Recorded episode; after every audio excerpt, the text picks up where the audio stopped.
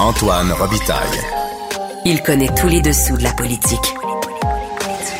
Une entrée privilégiée dans le Parlement. Là-haut sur la colline. Antoine Robitaille. Bon jeudi à tous. Aujourd'hui à l'émission, on reçoit pour la première fois dans notre studio de la colline Franz Benjamin, qui est député libéral et troisième vice-président de l'Assemblée nationale, un poste qu'il a tant insisté pour obtenir il y a un an. Une querelle a éclaté même au Parti libéral, on s'en souvient, et ça a débouché sur l'expulsion de Marie-Claude Nichols et la démission de Dominique Anglade, la chef. Un an plus tard, M. Benjamin regrette-t-il cet épisode? Poète, il nous parle aussi d'un concours de création littéraire qu'il a conçu et lancé dans les écoles du Québec. Mais d'abord, mais d'abord, c'est l'heure de notre rencontre, les voix de la voix. Mais aujourd'hui, exceptionnellement, sans Guillaume Lavoie. Go, go, go!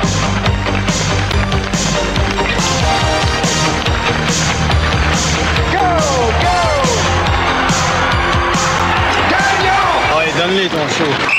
Ben oui, Gagnon, comme dans Marc-André Gagnon qui est avec nous. Bonjour. Mon cher Antoine, ça fait longtemps que je ne Ben oui. me suis pas présenté devant son micro. Ça me fait plaisir d'être là. Grand plaisir aussi d'écouter Lancer Compte. Donc, Marc-André, euh, correspondant parlementaire à l'Assemblée nationale pour le Journal de Québec et le Journal de Montréal. On perd pas de temps. On va tout de suite à l'analyse sportive de la période de questions. Certainement.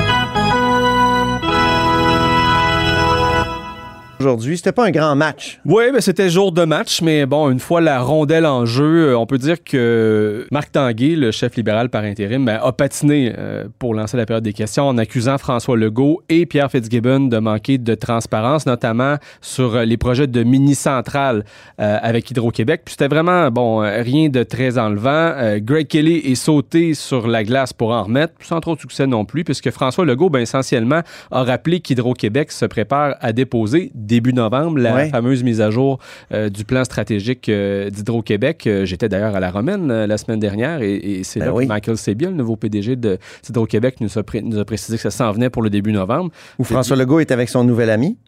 Jean Charest. C'était quand même assez surréaliste. Ben oui. Je fais une petite parenthèse de, de- de- de les voir les deux bodés bodés. Il me semble qu'il y a quelques années, je me souviens de François Legault dans l'opposition, quand Jean Charest était devant lui, euh, on n'aurait jamais pu. Mais c'est euh, une invitation qui était pleine d'élégance quand Oui. même, parce que Mhm. de la part du gouvernement, je trouve, un Ouais. peu comme René Lévesque qui avait invité Robert Bourassa à l'inauguration d'LG2. Donc, Oui. euh, c'est une tradition et- québécoise qu'on doit maintenir.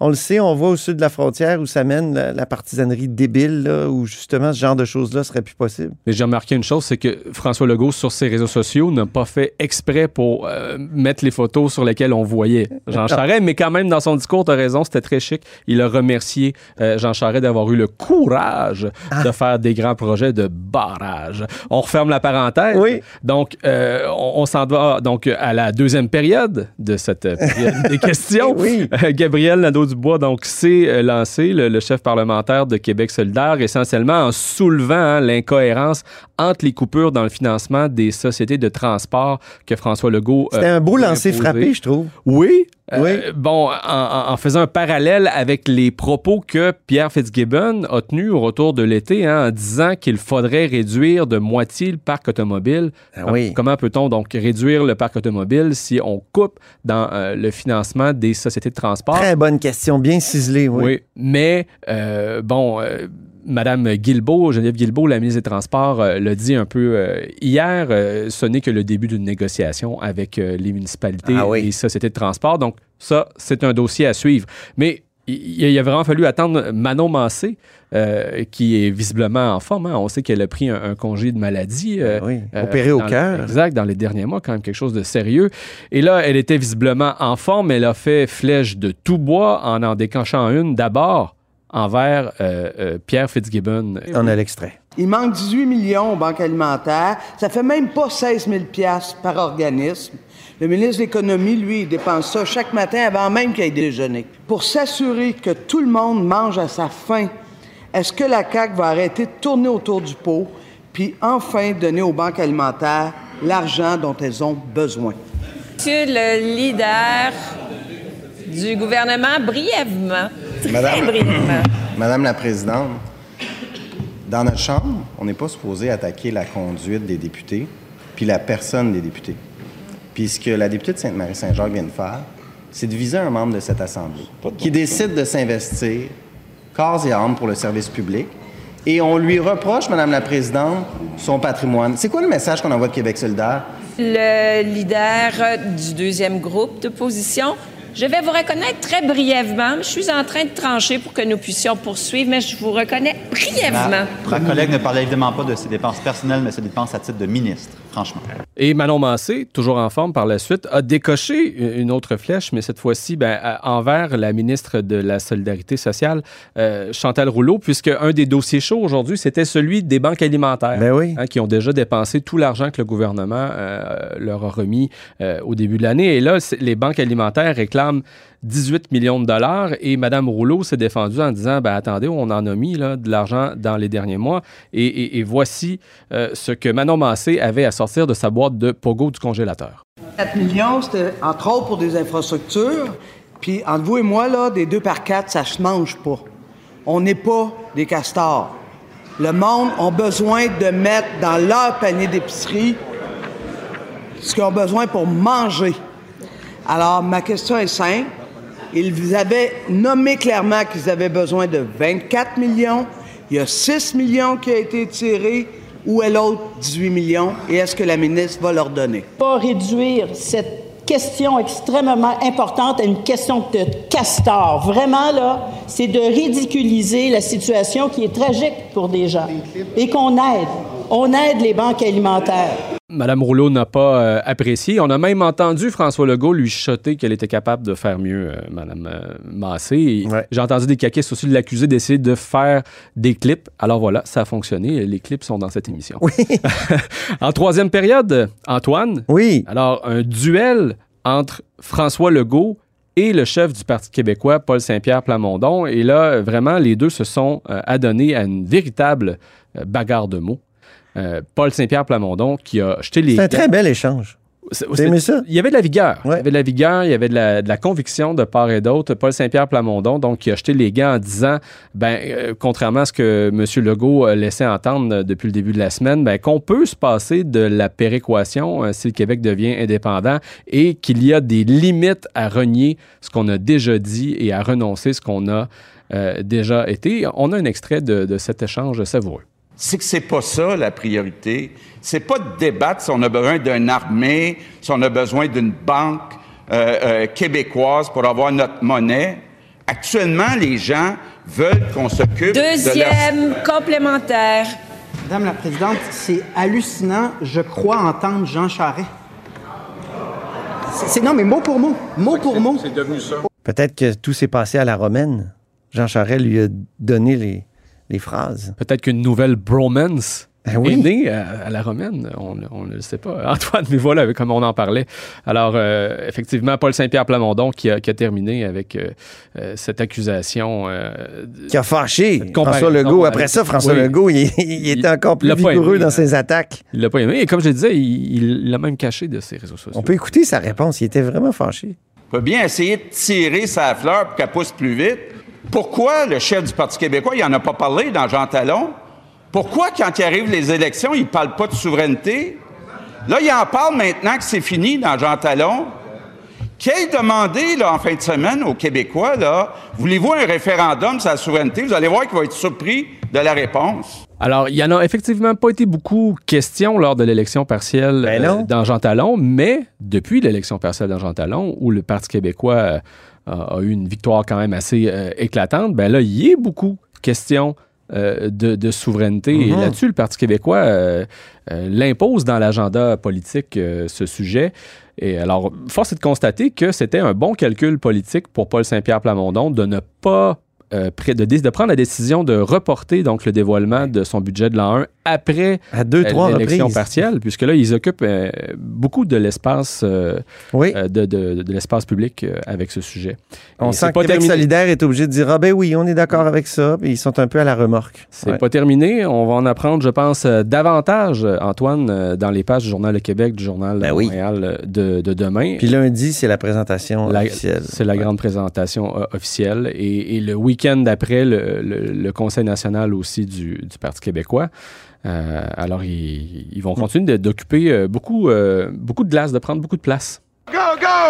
Puis on a appris aujourd'hui qu'il y a un nouveau ministre. Oui, ben pour l'Abitibi-Témiscamingue. Ben Donc, euh, Jean Boulet qui hérite de la responsabilité régionale de l'Abitibi-Témiscamingue que euh, le ministre de la Culture, euh, Mathieu Lacombe, euh, a, a décidé d'abandonner pour mieux se concentrer justement sur les dossiers de la culture et de la jeunesse. Monsieur Lacombe, lorsqu'il a été nommé et qu'il a obtenu la responsabilité ministérielle régionale de l'Abitibi-Témiscamingue, était venu répondre ici même en studio, Oui, Antoine, euh, aux critiques. Il avait dit qu'il n'avait pas la tête dans le sable, qu'il allait pas se prendre pour un député de l'Abit- de l'Abitibi-Témiscamingue et qu'il allait miser beaucoup sur ses trois collègues de l'Abitibi pour faire euh, le travail. Et là, ben voilà que c'est Jean Boulet, donc qui a aussi la responsabilité régionale de la Mauricie et celle du nord du Québec, ce qui fait en sorte que M. Boulet, dorénavant, est responsable de plus de la moitié du territoire du Québec sur le plan régional. C'est quand Hey! même pas rien.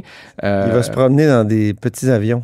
oui, pas mal. Alors, euh, vraiment, un, un gros défi pour, euh, pour M. Boulet. Puis il va avoir Pierre Dufour comme adjoint, comme l'avait euh, Exact, ça, ça euh, change pas. son prédécesseur, mais euh, il l'a comme appris en point de presse Ben, avec c'est- toi. Oui, c'était quand même euh, particulier, mais Oui. bon, c'est une responsabilité que son prédécesseur conserve effectivement. Puis, ben, ce que ça fait vraiment concrètement, on, le sait pas. Et Suzanne Blais, qui est aussi députée de la même région, a quand même reconnu dans les corridors que dans la région, ça ne ça fait pas nécessairement l'unanimité. Là. Donc, euh, Mm. probablement qu'elle ne l'a pas dit, là, puisque c'est la- puisque c'est la prérogative du premier ministre, mais que dans la région, ils aimeraient avoir un représentant à la table des ministres qui vient de la région. On termine en parlant de Québec solidaire. Ce matin, on a été très surpris pendant le point de presse euh, de voir Manon Massé et Alexandre Leduc qui ne savaient pas de quoi on parlait. Et Ouais. c'était Marie-Michel Sioui du Devoir qui posait la question. On va les écouter. Qu'est-ce que vous pensez de la nomination de Stéphane Le Bouillonnet? Euh, je ne sais pas de quoi vous me parlez, alors c'est difficile de vous Il a dire. été ce nommé genre. euh, sous-ministre au ministère de la cybersécurité. Pour ça, la motion. Non, je Ah, pas. é- écoutez, euh, je vais laisser mon collègue Haroun euh, réagir à ça parce que, honnêtement, je ne veux pas me mettre les mains là-dedans, je ne sais pas de quoi on parle. Vous passez la motion du PQ matin, je comprends pourquoi. Donc, Manon Massé n'avait pas lu ses journaux. Puis euh, Alexandre Leduc non plus, même que lui, il disait Ah, ben là, je comprends la motion que le PQ vient de déposer, là, puis ça, il est leader parlementaire, donc ils discutent des motions, eux autres. C'est quand même assez étonnant, puisque lorsque les députés euh, se- de- de- des partis d'opposition se présentent donc euh, à ce qu'on appelle le hot room le matin, c'est pour réagir au sujet de l'actualité Du jour, ben oui. du jour, pour répondre à nos questions. C'est écrit dans les convocations. Alors, moi, comme correspondant parlementaire et comme tous mes collègues, la première chose que je fais en me levant, c'est de lire tout ce qu'il y a dans les journaux, qui Ah oui. concerne évidemment bon, essentiellement la politique et tout, euh, pour après avoir des questions à poser aux élus. Ah Puis, oui? euh, bon, on peut s'imaginer que les élus font la même chose et, et eux, ils ont même des recherchistes qui font le travail pour eux, qui font des revues de presse. Alors, c'était quand même étonnant de voir que ni Manon Massé, euh, ni M. Leduc euh, n'étaient au courant de cette histoire. Une nomination qui est quand même pas la première survenue fois. la veille. Ben La- oui, la- en plus, le conseil- la veille, Le. Conseil des ministres a été à peu près le plus court de l'histoire hier. À 13h15, c'était fini. Pour situer les gens, ça commence à midi. Des fois, ça prend toute l'après-midi. Euh, donc, le communiqué avec la nomination est sorti quand même assez tôt dans la journée. Euh, on avait un texte qui était euh, mis en ligne dès la fin de, de l'après-midi à ce sujet-là sur le site Internet euh, du journal. D'autres médias en ont parlé également. Et pour les partis d'opposition, c'était comme leur présenter un punching bag, une cible facile, une occasion en or de dénoncer une nomination partisane, comme ça se fait souvent dans... Ben D'ailleurs, le PQ a déposé une motion. oui, et ils, ils ont pris soin de le dénoncer aussi pendant leur point de presse. Alors, Euh, une occasion manquée pour euh, Québec solidaire, ça ne fait pas très professionnel. C'est pas Euh, la première le fois, hein? C'est pas la première Le 5 fois. octobre, là, il y a eu une question sur l'annulation d'une conférence de presse au sujet de la euh, promenade Samuel de Champlain, la quatrième phase. C'est près du comté ou dans le comté du député Solzanetti. Ben, il a répondu, Mm. comme Manon Massé ce matin, jamais entendu parler de ça. Oui, et tout récemment aussi, pendant un point de presse de Québec solidaire, euh, un député de Québec solidaire n'était pas certain si le, le projet de loi C-18 Ah oui, à Ottawa. avait- était à, à l'étude ou avait été adopté. Ben non, il a été adopté, ce n'est plus un projet de loi, euh, c'est une loi. Alors, je sais pas, peut-être que justement, il- les députés de Québec solidaire... Ils sont trop sur Facebook. sont trop sur Facebook, je pense, le matin. Ils devraient prendre le temps de, de- de lire euh, le Bon Journal de Québec et le Journal de Montréal. Oui, il faut pas les boycotter, comme ils ont boycotté Cube pendant plusieurs mois. Exact. Merci beaucoup, Marc-André Gagnon. Ça fait plaisir. Tu me réinviteras. À bientôt.